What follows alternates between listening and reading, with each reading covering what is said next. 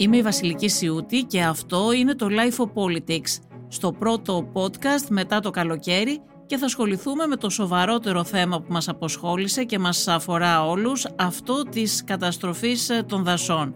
Θα μιλήσουμε με τον Δημήτρη Κατσούδα, ο οποίος είναι νομικός και πολιτικός επιστήμονας, γνωστός στον πολιτικό χώρο του φιλελευθερισμού και υπήρξε ο πρώτος γενικός γραμματέας δασών στην κυβέρνηση του Κωνσταντίνου Μητσοτάκη πριν από πολλά χρόνια.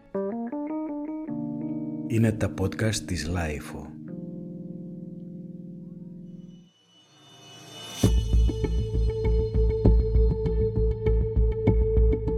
Αυτό το καλοκαίρι με αφορμή τις καταστροφικές πυρκαγιές συζητήθηκε και η διαμάχη που υπάρχει τα τελευταία χρόνια για το αν η δασοπυρόσβεση πρέπει να είναι αρμοδιότητα της πυροσβεστικής ή της δασικής υπηρεσίας της οποίας ο ρόλος έχει υποβαθμιστεί. Πρώτα όμως θα ήθελα κύριε Κατσούδα να πούμε λίγα λόγια για εσάς. Πώς εσείς ένας νομικός και πολιτικός επιστήμονας βρεθήκατε να είστε ο πρώτος γενικός γραμματέας δασών με απόφαση του Κωνσταντίνου Μητσοτάκη, πατέρα του νυν Πρωθυπουργού. Αυτό έχει μια ελαφρά μυθιστορηματική διάσταση. Ε, επειδή εγώ ασχολιόμουν με τα δάση και ορειβατούσα και διάβαζα βιβλία μανιωδώς ε, περί δασών και περί δασοκομείας και περί πυρκαγιών κτλ. Ε, ήμουνα σύμβουλος τότε του Πρωθυπουργού, του κ. Μητσοτάκη, σύμβουλος επικοινωνίας και λογογράφος του. Και συχνά όταν πηγαίναμε περιοδίες και άρχισα να του λέω τα σχετικά περί δασών, είχε εντυπωσιαστεί, αλλά δεν είχα καταλάβει ότι είχε εντυπωσιαστεί τόσο βάθος. Μια μέρα, και αυτό έχει αξία για τη συζήτηση που είπατε για τη μυρόσβεση. Ε, ήταν η 21η Μαρτίου του 1991, πήρα ένα τηλέφωνο, ε, ελάτε στο Πρωθυπουργικό Γραφείο, σας θέλει ο Πρωθυπουργός.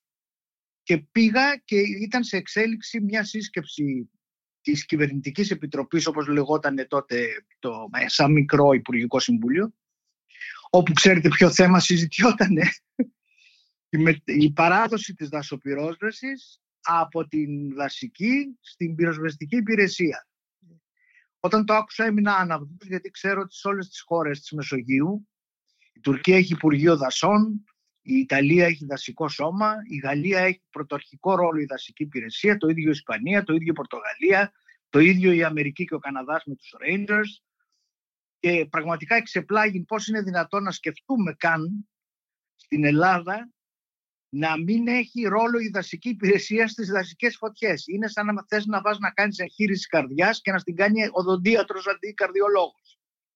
Λοιπόν, αφού άκουσε λοιπόν τις απόψεις μου, ο Πρωθυπουργός μου είπε: Βγες έξω και μην φύγεις. Και όταν βγήκανε από τη σύσκεψη, ανακοινώνει την ίδρυση Γενικής Γραμματείας Δασών και Φυσικού Περιβάλλοντος και λέει ότι πρώτος Γενικός Γραμματέας θα είναι ο κύριος Δημήτριος Κατσούδας, βαθύς γνώστης του θέματος. Εγώ κόλληψα πάθο συγκοπή, όπως καταλαβαίνετε, γιατί η καριέρα μου δεν είχε σχέση με τα δάση. Και έτσι βρεθήκατε από επικοινωνιολόγος και λογογράφος του Κωνσταντίνου ναι, Μητσοτάκη και βρέθηκα, στη θέση του Γενικού Γραμματέα Δασών. Ναι, χρειάστηκα δύο μήνες ζήτησα περιθώριο για να πηγαίνω να ενημερώνομαι κάθε μέρα στη δασική υπηρεσία, αλλά η αλήθεια είναι ότι ήμουν πολύ ενημερωμένος γιατί ήξερα όλη, όλη τη χώρα είχαν βγει σχεδόν όλα τα μεγάλα βουνά, χορυβατήσει ε, και ήξερα και τη βιβλιογραφία και τα λοιπά. Αυτό ήταν το χόμπι σας δηλαδή, έτσι; Ναι, ναι, ναι. Και ε, πραγματικά μέσα σε δύο χρόνια έγινε τεράστιο έργο το οποίο αναγνώρισε και το διακομματικό πόρισμα της Βουλής το 2008 το οποίο μίλησε για βήματα μπροστά με μετρήσιμα αποτελέσματα και εξαίρεσε την περίοδο που δίκησα από τη Γενική Παρακμή. Αυτή η επιμονή κύριε Κατσούδα, τώρα μας είπατε κάτι που εγώ δεν το ήξερα ότι από τότε κιόλας, από την περίοδο του Κωνσταντίνου Μητσοτάκη συζητούσαν να φύγει από τη δασική υπηρεσία και να πάει στην πυροσβεστική. Για ποιο λόγο υπήρχε αυτή η επιμονή να γίνει αυτό; Που έγινε τελικά μερικά χρόνια αργότερα; Λέτε ότι το αποτρέψατε κι εσείς τότε. Μου θύμισε ένας διευθυντής δασών πρόσφατα ότι το 85 και το 87, δηλαδή μια πενταετία περίπου πριν αναλάβω εγώ, ε, είχε ξαναδοθεί η πυρόσβεστη, η πυροσβεστική έγινε χαμός και την επέστρεψε στη δασική υπηρεσία σε δύο μήνες. Αλλά δεν το έχω επιβεβαιώσει ακόμα αυτό. Αυτό για ποιο λόγο γινόταν, το θέλει πυροσβεστική, πιέζουν κάποιοι άλλοι για κάποιον λόγο, γιατί από ό,τι ξέρω, η πυροσβεστική δεν μπαίνει και μέσα, έτσι δεν είναι, δηλαδή απ' έξω κάθονται. Ε... Μαρτυρίες, ειδικά από την Εύη ας πούμε που τυχαίνει να ξέρω κιόλα, αλλά και σε πο, πολλές άλλες φωτιές, ότι συνήθως περιμένουν τη φωτιά στο δρόμο. Ότι και επειδή δεν ζουν το δάσος, κοιτάξτε να δείτε ποια είναι η διαφορά. Η δασική υπηρεσία είχε προσωπικό που ασχολιόταν με το δάση. Επίσης το καλοκαίρι έπαιρνε εποχικούς οι οποίοι εγώ ας πούμε έβγαζα κάθε καλοκαίρι διαταγή να παίρνουμε από δασικούς συνεταιρισμούς ή παιδιά αγροτών και ντόπιους. Επομένως, όταν έπιανε μια φωτιά ας πούμε, στη λιβαδιά, ήταν άνθρωποι της λιβαδιάς που κάναν την κατάσβεση.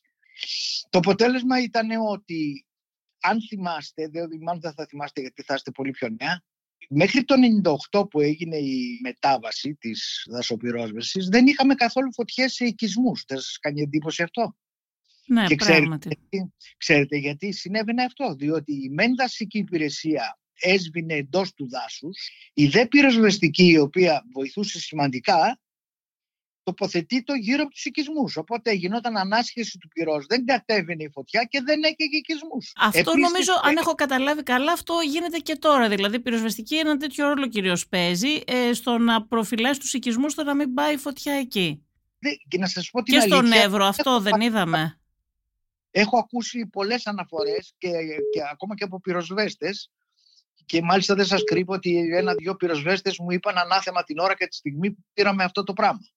Αλλά στο ερώτημά σας, γιατί τέτοια επιμονή, ειλικρινά σας λέω δεν ξέρω απάντηση. Ε, δεν ξέρω την απάντηση και είναι ένα μυστήριο που με βασανίζει 30 χρόνια. Ε, μια, προ, μια προφανής απάντηση είναι ότι διπλασιάζοντας το στόλο, το προσωπικό κτλ. γίνανε πιο πολύ αξιωματικοί ξεμπουκάρισε η, επιτηρ, η επιτηρίδα της πυροσβεστικής. Αυτό είναι μια πιθανή εξήγηση, ε, διότι πραγματικά η παντού η πυροσβεστική των πόλεων επικουρή, δεν έχει την κύρια ευθύνη για τα δάση. Σας είπα το παράδειγμα, δεν πας σε οδοντίατρο να χείρις καρδιάς,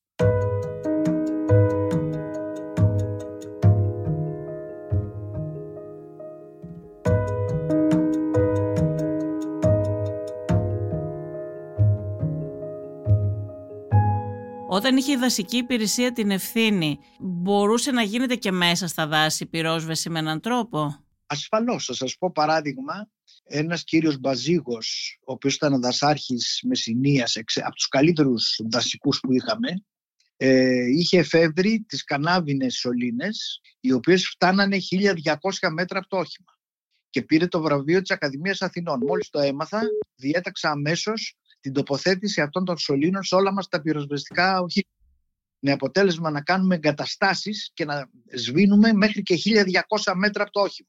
Και ανακόπταμε το πυρ, η πυροσβεστική επίση μας βοηθούσε πολύ γιατί έχει μεγάλα πεντάτονα και μας έφερνε νερό.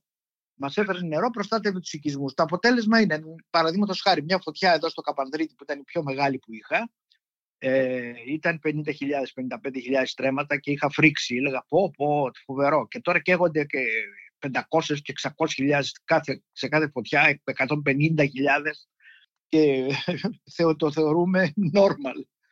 Ε, λοιπόν, και, δεν, και κάηκε ένα μέρος της Αττικής και δεν κάηκε παρά μόνο τέσσερα καλυβάκια.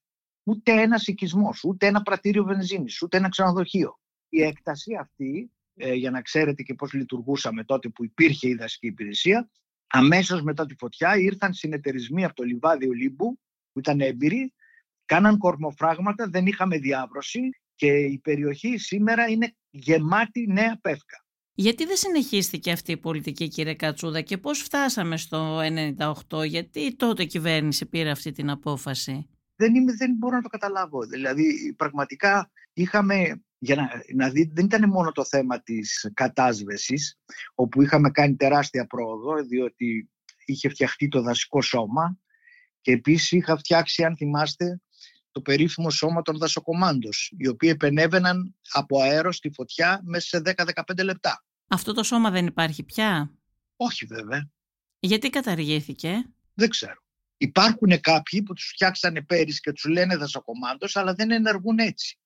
Εμείς ενεργούσαμε έτσι, εκπαιδευμένοι από ξένους ειδικούς και στο Μεγάλο Πεύκο με, το, με, το, με την αεροελληνική αεροπορία. Είχαμε συνεργαστεί και ήταν 200 παιδιά επιλεγμένα με αυστηρότατα κριτήρια, όλοι πρώην καταδρομής και είχαμε φτιάξει 10 βάσεις στην Ελλάδα και να σας δώσω ένα παράδειγμα, γύριζα από την έκθεση Θεσσαλονίκης και στη διαδρομή άκουγα από τον ασύρματο στο αυτοκίνητό μου, είχαν σβήσει πέντε φωτιές, εκ των οποίων μία στη Σκιάθο και μία στο δρυμό Παρνασού. Πολύ φοβάμαι ότι αν αυτές οι φωτιές είχαν γίνει σήμερα θα είχαν κατακάψει το δρυμό. Έχει καταργηθεί και αυτό το σώμα, δηλαδή και αυτό που υπάρχει σήμερα που λέτε ότι τους λένε πάλι δασοκομάντος, αλλά δεν είναι κάνουν, δεν έχουν, τους έχουν εκπαιδεύσει να ξέρουν λίγο από δάση, έχουν προσλάβει και δασολόγους, αλλά προσέξτε ποια είναι η διαφορά. Ε, άλλο πράγμα υπηρετούν δασολόγοι στα κεντρικά της πυροσβεστικής και άλλο οι δασολόγοι μιας περιοχής που την ξέρουν σαν το σπίτι τους. Τα μονοπάτια, τις πηγές, το είδος των δέντρων, από πού φυσάει ο άνεμος, αυτά τα ξέρετε. Το ξέρετε ένα μυθικό επίτευγμα της δασικής υπηρεσίας της Ελλάδος που έγινε κατά τον πόλεμο και κατά τον εμφύλιο. Δεν το ξέρει κανείς. Σώσανε εκατομμύρια στρέμματα δασών οι δασικοί μας χωρίς πυροσβεστικά αυτοκίνητα και χωρίς πυροσβεστικά αεροπλάνα, βάζοντας μόνο αντίπυρ. Εκεί που γινόντουσαν οι μάχες και έγανε λίγο παρακάτω το δάσος, το, το σβήνανε μετά, δημιουργείται μια νεκρή ζώνη και έτσι γλιτώσαν εκατομμύρια στρέμματα ελληνικών δασών. Αυτά ένα μπράβο δεν το έχει ακούσει η δασική υπηρεσία, μόνο βρισχές. Ναι. Γιατί υπήρχε, θεωρείτε, αυτή η στοχοποίηση της δασικής υπηρεσίας, Έχω ακούσει και εγώ κάποιες κριτικές ότι υπήρχαν πάρα πολλοί άνθρωποι εκεί που ήταν αργόσχολοι, που δεν έκαναν τη δουλειά τους ή ότι είχαν. Δυστυχώς, επειδή η νομοθεσία ήταν φοβερά μπερδεμένη, όπως ξέρετε, πολλοί κόσμος μίσησε τη δασική υπηρεσία όπως μίσησε την αρχαιολογία διότι ήταν το θέμα των αδειών. Των αυτό. Γι' αυτό και εγώ το πρώτο πράγμα που έκανα όταν ανέλαβα ήταν να περατώσω την εθνική απογραφή των δασών ώστε να υπάρξει να γίνει ένα πρώτο μεγάλο βήμα για να γίνει επιτέλους να πάμε σε οριστικούς χάρτες, να τελειώνει αυτή η ιστορία που βασανίζει και τον κόσμο και βασανίζει και την ίδια τη δασική υπηρεσία. Τώρα νομίζω σε αυτό το τομέα έχει γίνει πρόοδος και το 90% των δασικών χαρτών είναι έτοιμοι τουλάχιστον σε αυτό έχει γίνει πρόοδος. Κύριε Κατσούδα, μετά τις πυρκαγιές της Ηλίας, είχε φτιαχθεί μια επιτροπή, αν δεν κάνω λάθος, στην οποία συμμετείχατε νομίζω και εσείς και ο Πρωθυπουργός, έτσι δεν είναι, ή κάνω λάθος; Όπω έχει ακριβώς. Ε, το 2007 έγινε μια βιβλική καταστροφή. Δηλαδή φτάσαμε τα 2,7 εκατομμύρια στρέμματα. Μόνο στον νομό Ηλίας είχαν καεί 350.000 στρέμματα δάση να σημειώσουμε ότι το, την περίοδο 90-93 που είχα εγώ την ευθύνη, στο νομό Ηλίας που είναι όλο πεύκα, είχαν καεί 2.500 στρέμματα. Διότι είχαμε έναν εκπληκτικό διευθυντή δασών, τον κύριο Σταθόπουλο, που είχε κάνει αντιπυρικό σχέδιο και ο οποίος έτρεχε αμέσως. Τέλος πάντων, ανησύχησε η Βουλή βεβαίως και ιδρύθηκε διακομματική επιτροπή. Η δεύτερη είχε ιδρυθεί και το 1991 ξέχασα να σας πω κυρία Σιούτη ότι όταν απεφάσισε ο Πρωθυπουργός να ιδρύσει η Γενική Γραμματεία Δασών και Φυσικού Περιβάλλοντος και ο τότε απεφά... Πρωθυπουργός λέτε, ο Κωνσταντίνος Μητσοτάκης. Ο, ο, Μητσοτάκης, ναι, ο πατέρας του νυν Πρωθυπουργού. Ε, ο οποίος πρέπει να, να σας πω ότι ενδιαφερόταν τρομερά για τα δάση. Τα είχε περπατήσει, είχε φτιάξει τον Εθνικό Δρυμό Σαμαριάς, ρώταγε καθημερινά τι έγινε αυτή τη φωτιά, γιατί κάηκε, πραγματικά ενδιαφερόταν. Είπα στον Πρωθυπουργό ότι θα αναλάβω, αλλά η πολιτική που θα ασκήσουμε πρέπει να έχει εθνικά χαρακτηριστικά, διότι τα δάση ένα δέντρο το φυτεύει τώρα και μεγαλώνει σε 50 χρόνια. Δεν σηκώνει κομματική πολιτική. Και γι' αυτό σας παρακαλώ, παράλληλα με την δική μου ορκομοσία, να ιδρυθεί διακομματική επιτροπή στη Βουλή, στην οποία να πηγαίνω να απολογούμε. Εγώ ήθελα ένα λογοτοτό ήθελα αυτό που κάνω να, να το ξέρουν και τα υπόλοιπα κόμματα για να ξέρουν ότι δεν κάνω πολιτική ενός κόμματος. Διότι εγώ δεν πήγα στην πολιτική, δεν ζήτησα ποτέ αξίωμα στη ζωή μου, κυρία Σιούτη. Δεν, δεν, δεν επεδίωξα ποτέ κανένα αξίωμα. Πάντοτε για κάποιο μυστήριο λόγο μου ζητούσαν ας πούμε, να, να βοηθήσω σε ένα τομέα. Εγώ ήμουν πολιτικός επιστήμονας και ήμουν και πολύ καλός κιόλας. Ναι και μας είπατε και αυτό ήταν εντυπωσιακό, δεν το ήξερα ότι ήσασταν επικοινωνιολόγος και λογογράφος ε, του Κωνσταντίνου Μητσοτάκη. Ε, και πώς το 2007 που μας είπατε για την επιτροπή αυτή, πώς έγινε; Το 2007 ιδρύθηκε η επιτροπή, 39 βουλευτές από όλα τα κόμματα και πρόεδρος της επιτροπής ανέλαβε από το κυβερνών κόμμα ο σημερινός πρωθυπουργός ο κύριος Κυριάκος Μητσοτάκης. Η Επιτροπή έκανε καταπληκτική δουλειά. Δεν, δεν παρέλειψε να καλέσει τις δασολογικές σχολές, τα κέντρα ερευνών, τους συνεταιρισμούς, τους δασικούς, τις οικολογικές οργανώσεις και φυσικά κάλεσε και μένα ως πρώτο Γενικό Γραμματέα Δασών και Φυσικού Περιβάλλοντος. Σημειωτένω ότι η Γενική Γραμματεία καταργήθηκε το 1998 όταν δόθηκε το αντικείμενο στην πυροσβεστική. Δηλαδή είχε ζωή μόλις 7 ετών. Και βεβαίως ήρθε η ώρα να πάω να καταθέσω. Κατέθεσα, έδωσα τα παραδείγματα, είπα και το άλλο ότι είναι και το πρωτοφανές να μας καίγονται έλατα, να καίγονται ορεινές περιοχές που επί δασικής υπηρεσίας θεωρεί το αδιανόητο. Δηλαδή σκεφτείτε ότι μόλις ανέλαβε πυροσβεστική το 98, και ο ταΐγετος. Τρίβαν τα μάτια τους οι δασικοί. Πώς αφέθηκε να καεί ο ταΐγετος που είναι μαύρα πεύκα και καστανιές.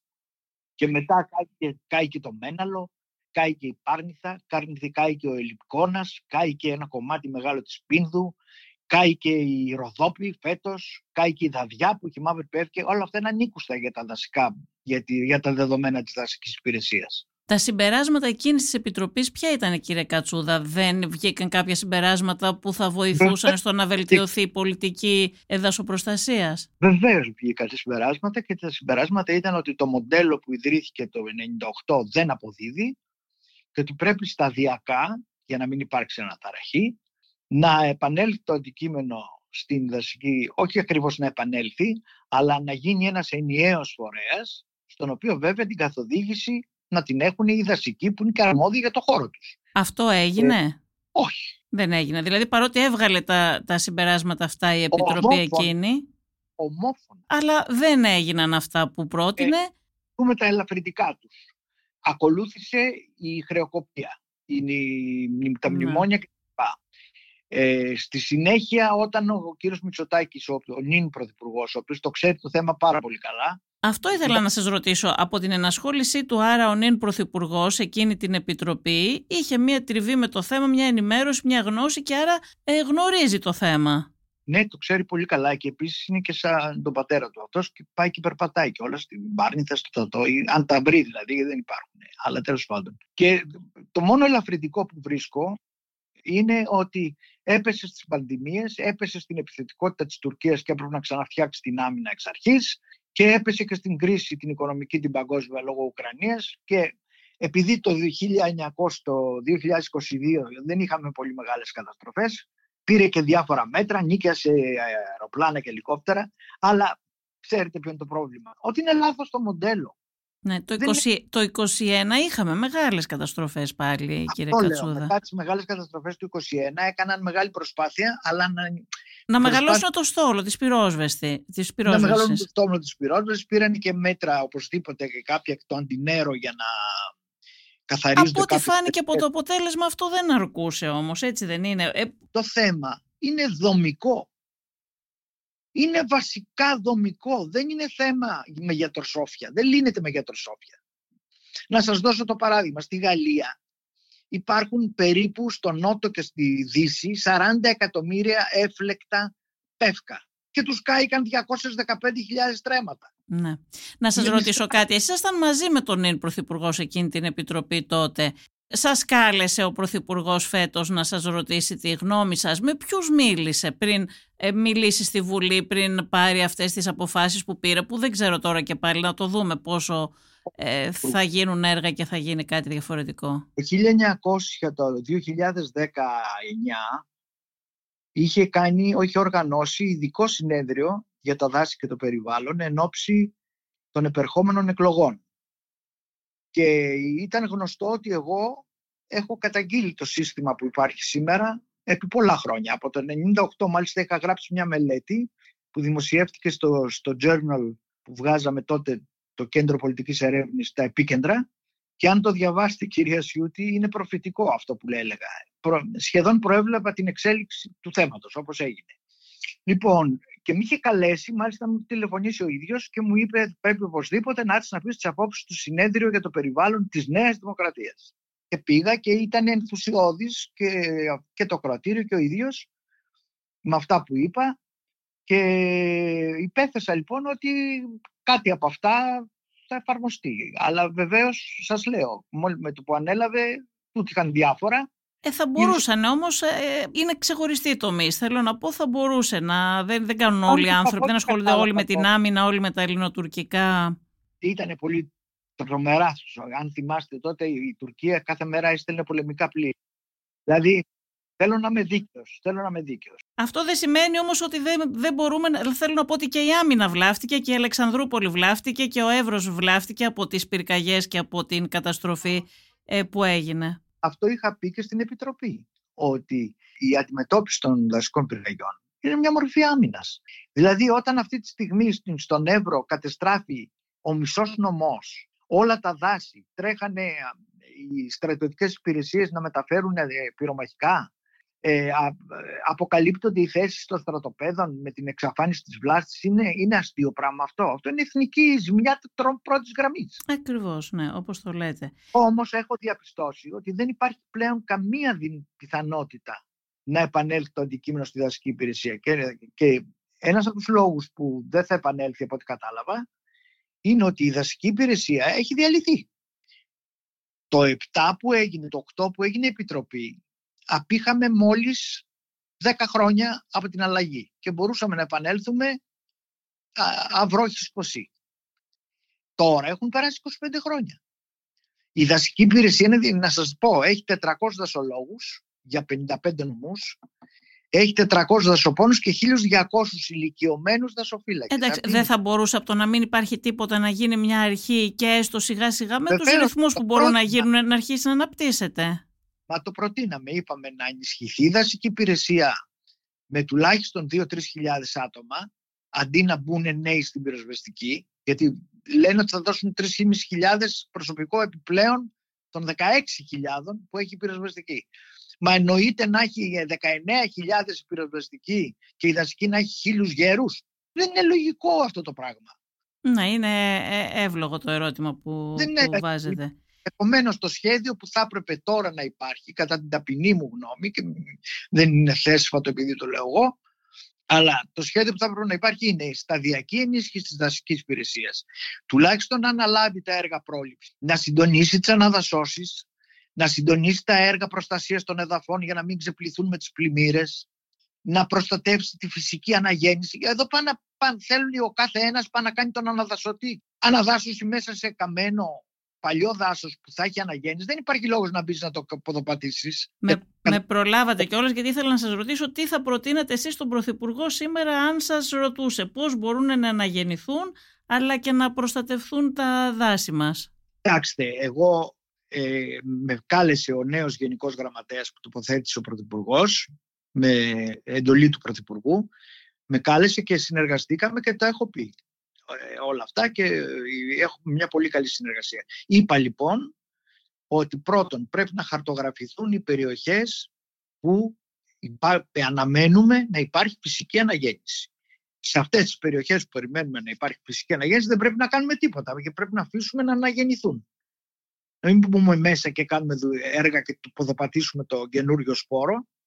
Μετά είναι η τραγική περίπτωση, η δεύτερη περίπτωση, που είναι τα δίπλο καμένα. Δηλαδή αυτά που είχαν καεί και ξανακάηκαν με αποτέλεσμα να μην πρόκειται πια να, να αναγεννηθούν.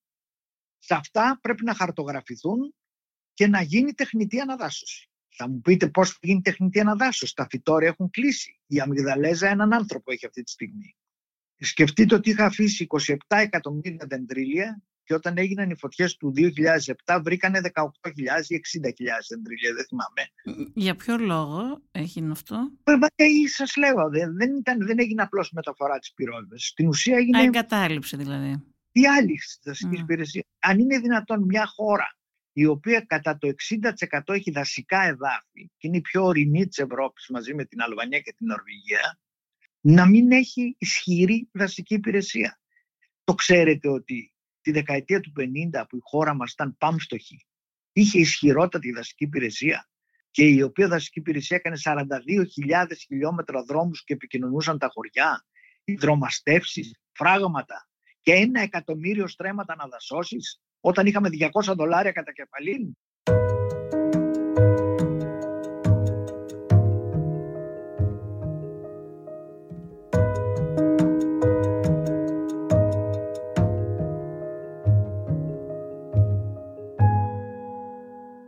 Να σας ρωτήσω κάτι. Διάβασα σε μια σε τελευταία σας ανάρτηση, σχόλιο που κάνατε, που λέγατε ότι η Ελλάδα πέρασε από την ευλογημένη ιδρύ, έτσι το τι χαρακτηρίζεται, ε, στα πευκοδάση λόγω της οικολογικής υποβάθμισης. Μας το εξηγείτε λίγο αυτό; Ναι. Υπάρχουν ενδείξεις που είχαν τα δύο δασικά μας Ινστιτούτα ότι σε μέρη που σήμερα είναι υδρύς, είναι, συγγνώμη, είναι το πεύκο, υπήρχε υδρύς. Η εξάντληση λοιπόν των τριοδασών, η αλόγιστη ξύλευση, εξύντλησε το έδαφος, το έδαφος έγινε πιο φτωχό, δεν σηκώνει τη υδρή πια, γιατί έχει απαιτήσεις υγρασίας και έχει πολύ, λεπτό, πολύ λεπτές ρίζες, ευαίσθητες, με αποτέλεσμα πάλι καλά να ευλογούμε το Θεό, στη θέση του μπήκε το πανέμορφο πεύκο που έχουμε. Το οποίο πανέμορφο... Είναι υποβαθμισμένα όμως λέτε τα δάση, τα πευκοδάση από τα δάση με τα προηγούμενα που υπήρχαν, τα παλαιότερα. Σίγουρα ναι. Αρχίζει, όπως είπα, αν θυμάστε έγραψα, είναι η κατιούσα. Δηλαδή τα πιο παρθένα δάση είναι αυτά που έχουν ε, δρύ, βελανιδιά, αυτά δεν είναι ή όχι; Κοιτάξτε, τα ευγενή λεγόμενα δάση είναι ε, τα έλατα, ιδρύες, οι οξιές, οι σημίδες και όλα αυτά τα που έχουμε στη, στην Πίνδο, στη Ροδόπη και βέβαια στα ορεινά της Πελοποννήσου. Και στην Αττική λιγάκι είχαμε το ελατοδάσος της Πάρινθας και ένα κομματάκι στον, στα Γεράνια και στον Πατέρα. Υπήρχε και εκεί και στον Κιθερώνα. Στις κορυφές υπήρχε και εκεί ελατοδάσος και υπάρχει ακόμα. Στην Πάρνηθα πόσο μεγάλη είναι η ζημιά που έχει γίνει; Η μεγαλύτερη ζημιά έγινε το 2007 που κάει και 27.000 στρέμματα. Τώρα κάηκαν 57.000 επί 2. Και γιατί λέτε η μεγαλύτερη είχε γίνει τότε 27.000 αφού τώρα είναι 50 τόσες χιλιάδες; το 2007 έκαψε πολύ ελατοδάσος. Τώρα έφτασε στα καμένα του 2007 και δεν έκαψε άλλο ελατοδάσος ή έκαψε λίγο. Ε, σημειωτέων ότι το ελατοδάσος δεν αναγεννάται όπως τα πεύκα τα πεύκα έχουν αυτό το πλεονέκτημα ότι μετά τη φωτιά αναγεννώνται και αν δεν ξανακαούν μέσα σε 15 χρόνια κάνουν σπόρο και βγαίνει καινούριο δάσος πάλι. Να. Γι' αυτό και έχουμε πευκοδάση ακόμα στην Ελλάδα γιατί αναγεννώνται. Να. Λοιπόν, ενώ το έλατα, ό,τι καεί χάνεται οριστικά, διότι είναι, φω... είναι σκιόφυτο είδος, δηλαδή του αρέσει να φύγεται υπό σκιάν και πρέπει να μπει άλλο δάσος πρώτα, ας πούμε μαύρη πεύκη, ας πούμε, που είναι ολιγαρκής και φωτόφιλη, και από κάτω από τη μαύρη πεύκη να μπει το έλατο. Και αυτή η διαδικασία, όπως είχα γράψει τότε στον Πρωθυπουργό κύριο Καραμανλή, που μου είχε ζητήσει τη γνώμη μου, θα πάρει 150 χρόνια. Ναι. Ε, για να καταλάβετε τι τρομερή ζημιά είναι όταν καούν ορεινή ζώνη. Και δυστυχώς από τότε που ανέλαβε η πυροσβεστική κάει και ο Ταΐγετος, ο Πάρνονας, το Μέναλο, η Πάρνηθα, ο Ηλικόνας, κομμάτια της Πίνδου, κομμάτια της Ροδόπης τώρα, ανήκουν στα πράγματα.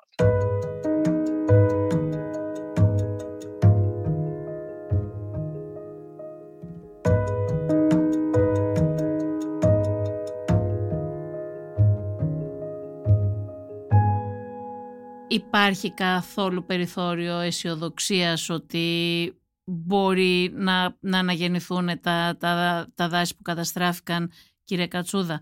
Με αυτά που ακούσατε εσείς στη Βουλή είστε ικανοποιημένος, δεν ήταν πολύ γενικά; Ήταν ένα θετικό βήμα η συζήτηση στη Βουλή, διότι αφενός μεν τα κόμματα της αντιπολιτεύσεως κάνανε ένα τεράστιο βήμα μπροστά. Το Πασόκ που είχε πάρει την απόφαση με, μεταφοράς της δασοπυρόσβεσης άλλαξε γνώμη και είπε ότι πρέπει να μπει μπροστά η δασική υπηρεσία και αυτό το θεωρώ πολύ σπουδαίο. Το Κομμουνιστικό Κόμμα επίσης ήταν πολύ σαφές υπέρ της δασικής υπηρεσίας. Η κυβέρνηση επίσης αναγνώρισε ότι πρέπει να ενισχύσει τη δασική υπηρεσία. Βεβαίως με δήλωση του κυρίου Σκέρτσου, την οποία διάβασα προχτές, αποκλείει κάθε σκέψη, έτσι είναι η έκφραση του κυρίου Σκέρτσου, κάθε σκέψη για μεταφορά της δασοπυρόσβεσης πίσω στη δασική υπηρεσία. Επομένως, από την κυβέρνηση θα περιμένουμε να ενισχύσει τη δασική υπηρεσία, αλλά μόνο για τον προληπτικό ρόλο και για τον ρόλο διαχείρισης των δασών. Ακόμα και αυτό να κάνει είναι ένα σημαντικό βήμα.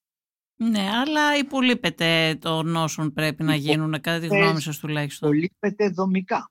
Και εγώ είχα προτείνει το εξής.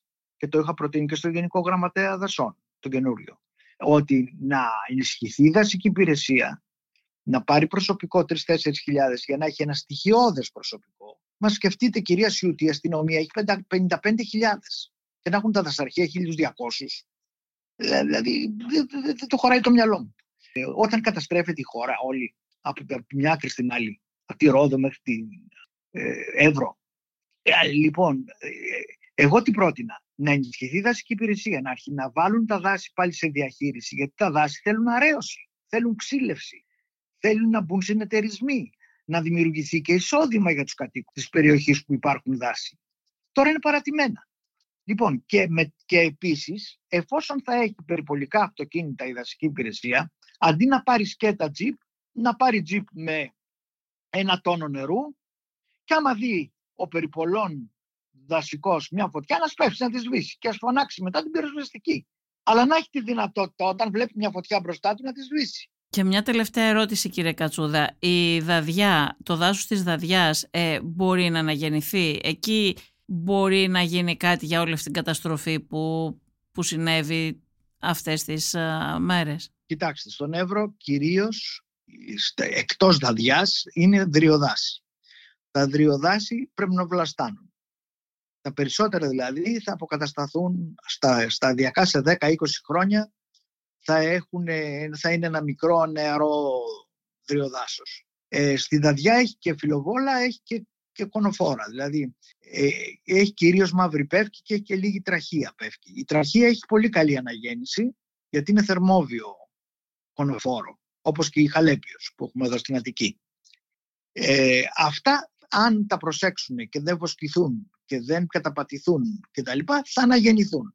Μετά έχει μαύρη πεύκη. Η μαύρη πεύκη είναι μια ενδιάμεση κατάσταση και ε, ε, έχει αναγέννηση αλλά όχι πολύ δυνατή. Θα χρειαστεί ενίσχυση, θα χρειαστεί συμπληρώσεις. Αλλά μιλάμε για γιγάντιες εκτάσεις που χρειάζονται να δάσουν. Και τα τελευταία χρόνια από το 2000 και κάτι και μετά δεν γίνονται καθόλου αναδασώσεις. Μόνο από ραδιοφωνικούς σταθμούς και συλλόγους. Ναι.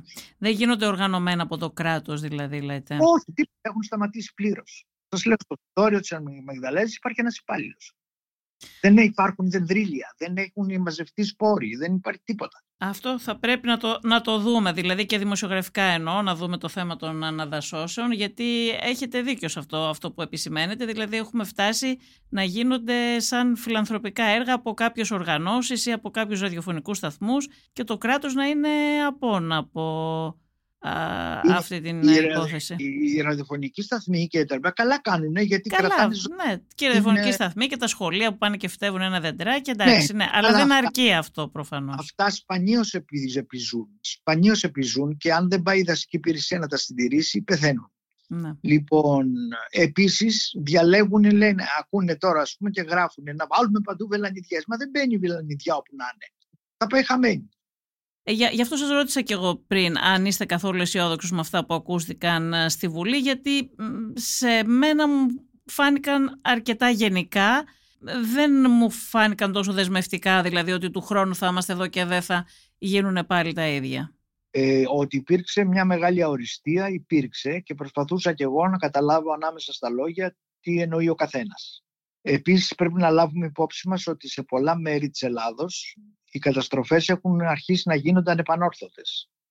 Δηλαδή, παράδειγμα, ο Ευωικός Όλυμπος απέναντι από, την, από τον Οροπό έχει ξεπληθεί και δεν έχει τη δυνατότητα να αναγεννηθεί.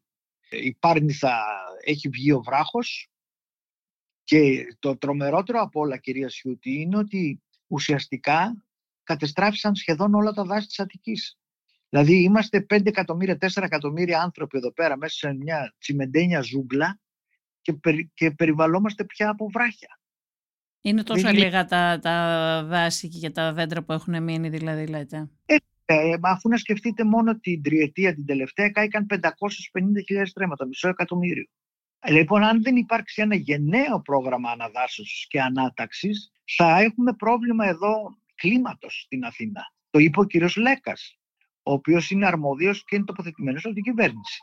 Ότι θα, θα χαλάει το ηλεκτρικό ρεύμα και θα πεθαίνουμε από το, άμα δεν έχουμε air Ωραία, θα κλείσουμε με αυτές τις επισημάνσεις κύριε Κατσούδα. Και... Ας κλείσουμε εκφράζοντας μια αισιοδοξία ότι μια, ένα πρώτο βήμα προς τη συνειδητοποίηση του προβλήματος έγινε με την παρούσα συζήτηση στη Βουλή, αυτή που έγινε, και, ότι, και ας ελπίσουμε ότι πραγματικά θα είναι πολύ καλύτερα από ό,τι δείχνουν τα πράγματα. Σας ευχαριστούμε πολύ κύριε Κατσούδα. Εγώ σας ευχαριστώ για την τιμή που μου κάνατε.